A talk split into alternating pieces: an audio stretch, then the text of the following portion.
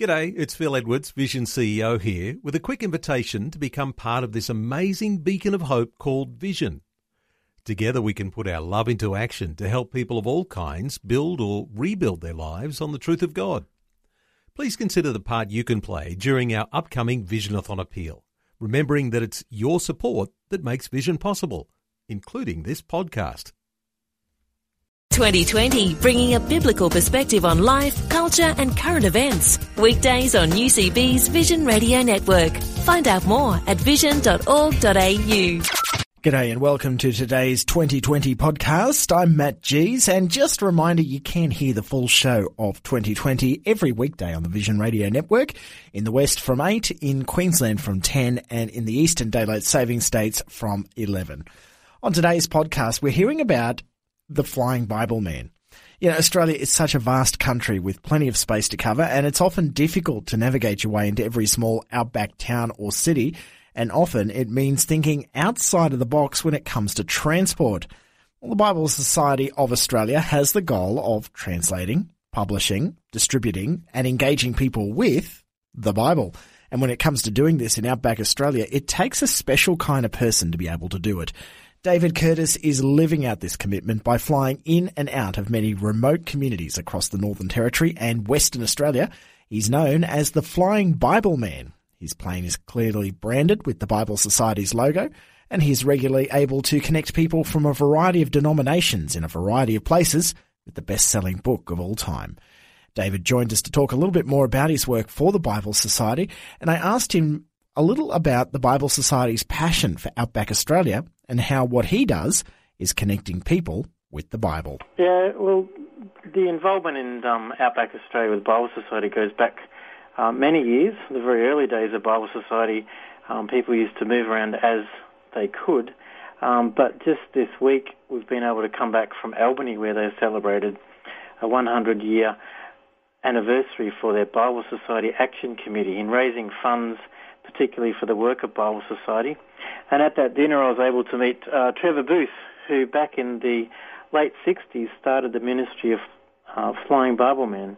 And he was able to um, grab an aircraft and then start to travel out to some of the indigenous communities that were a bit far out to drive and uh, reach in other ways.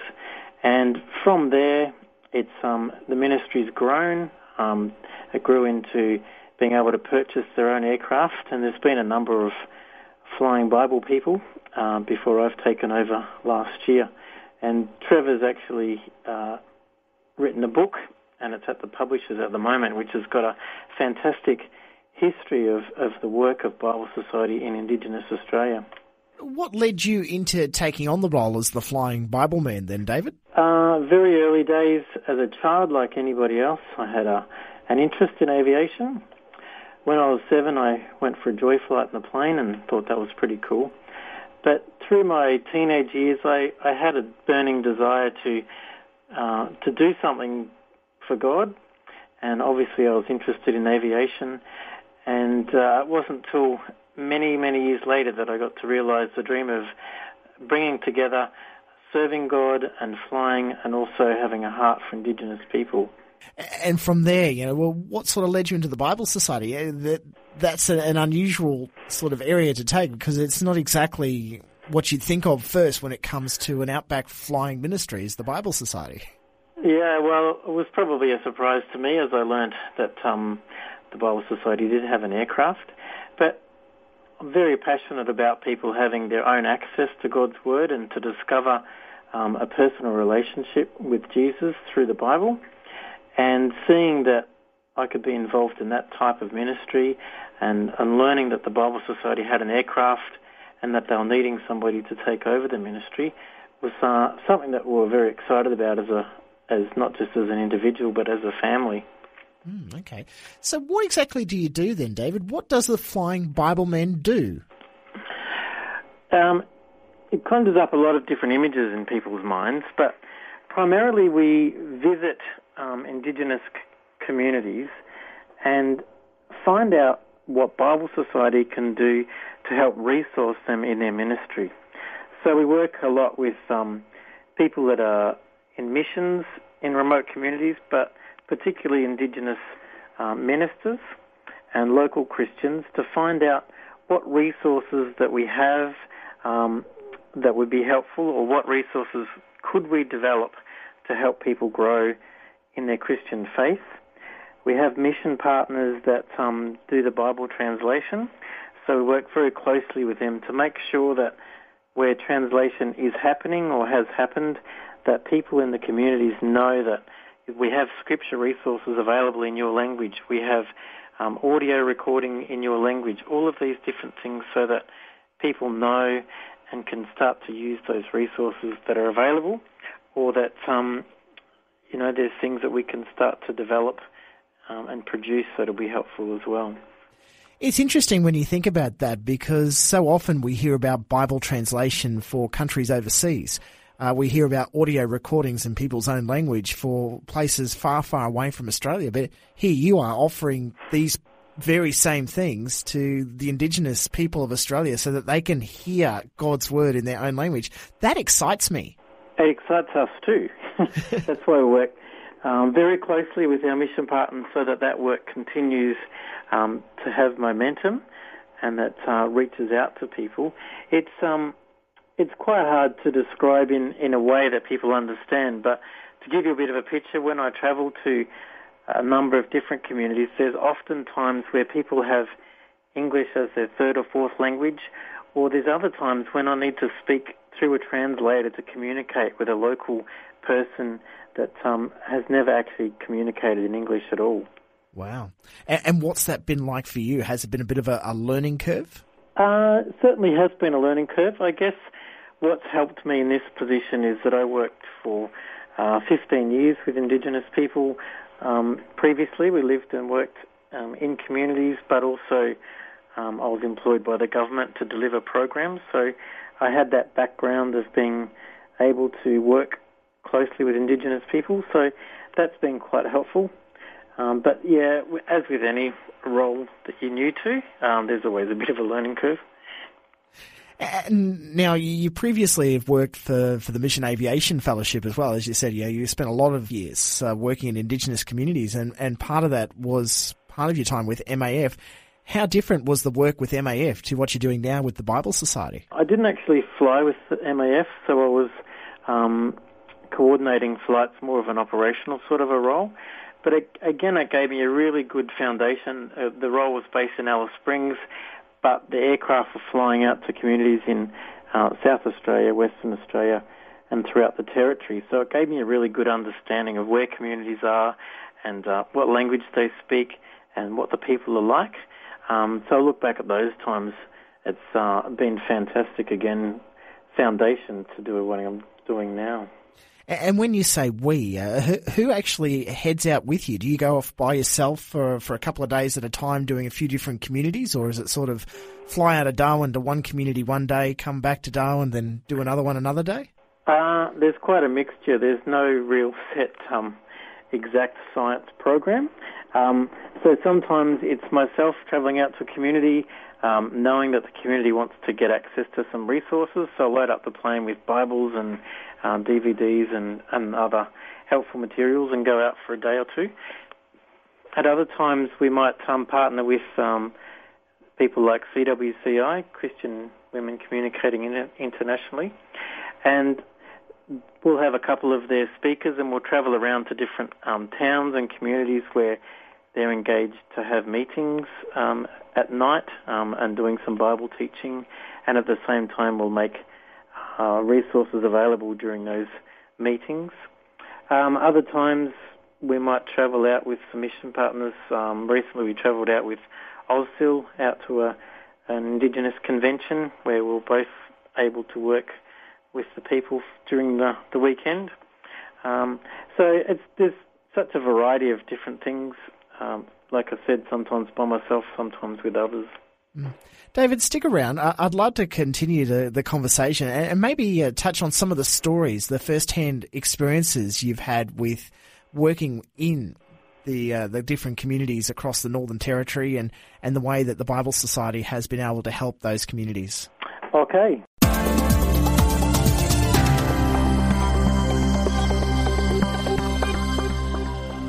You're on 2020 and we're chatting to David Curtis. He is based in Northern Territory in Darwin for the Bible Society. He's known as the Flying Bible Man, reaching out to Aboriginal communities across the Northern Territory through the Bible Society and helping them with resources and access to resources.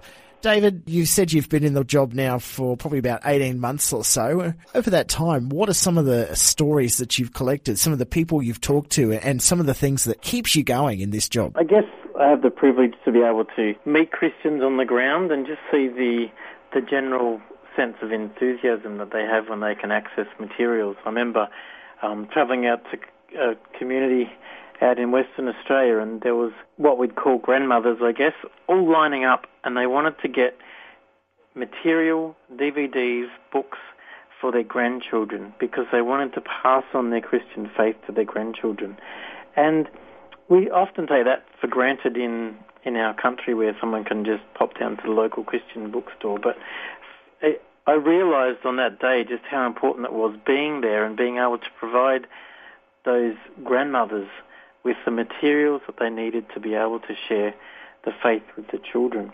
And um, that excites me, um, you know, to see that sort of thing firsthand, knowing that those children can grow up with a knowledge and understanding of, you know, God's love and, and the hope that that provides for them and in their community. Another time I travelled out um, early this year out to Warlpiri country at a place called Lajamanu. And we had this idea of, of doing a recording of some story. And one of the ladies that we worked with out there had decided that we could um, record the parable of the sower. So we've got this one chapter to record, and it took us about three days to get this 10 minute segment read and to a, to a point where they were happy with it.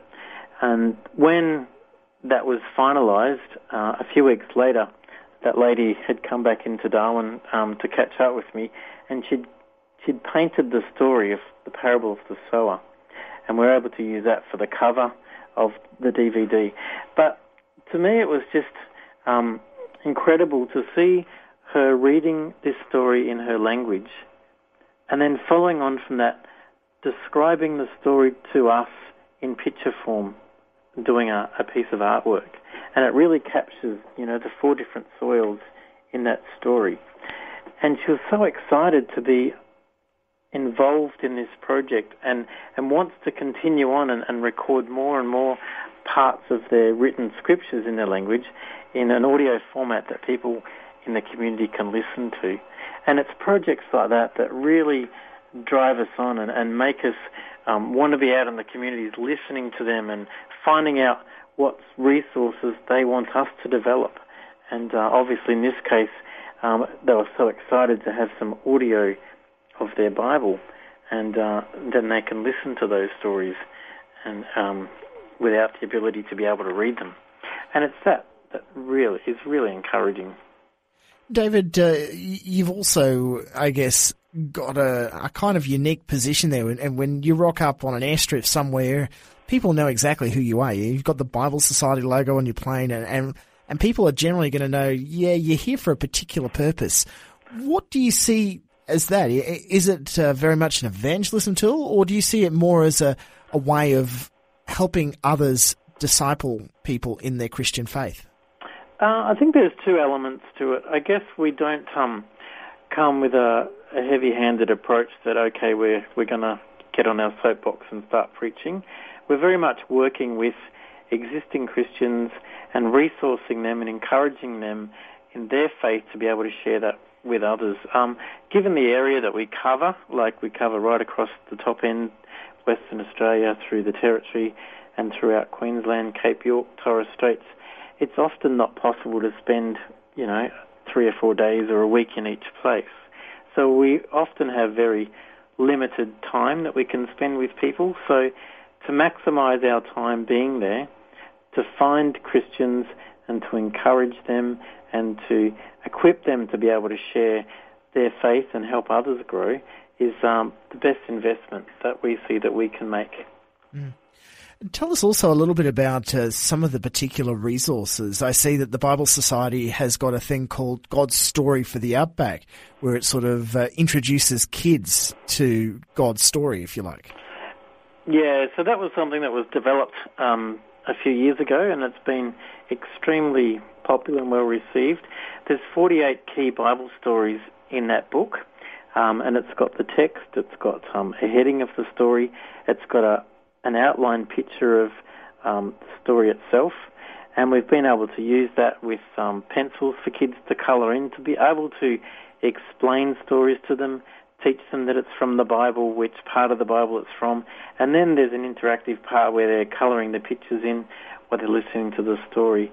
Um, that initially was in English, but it's actually been translated into a number of different languages with more on the list to have it translated into their language. So again, it's been a way that we can introduce young children um, to the Bible before they're actually at an age where they can read a Bible for themselves.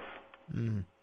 It must be difficult, though, sometimes, uh, the distance you've got to cover uh, as part of your work. Uh, do you find that you then realise that it is such a big country that, that God's own great southland of the Holy Spirit is pretty vast.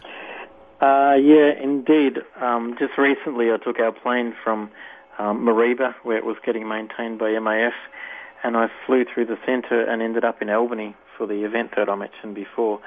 And it was 15 hours of being in the air, and just to see the vastness of the country and to be there for a couple of hours where you know there's just nobody lives in part of this country, you just realise how large and uh, remote some of those places really are out there. And how does that interpret your own faith? You know, do you find yourself closer to God in the air or on the ground or, or somewhere in between? Well, you know, aviation is one of those areas that, um, like many aspects of life, that has its risks. So I guess um, you're relying on God very much for your safety.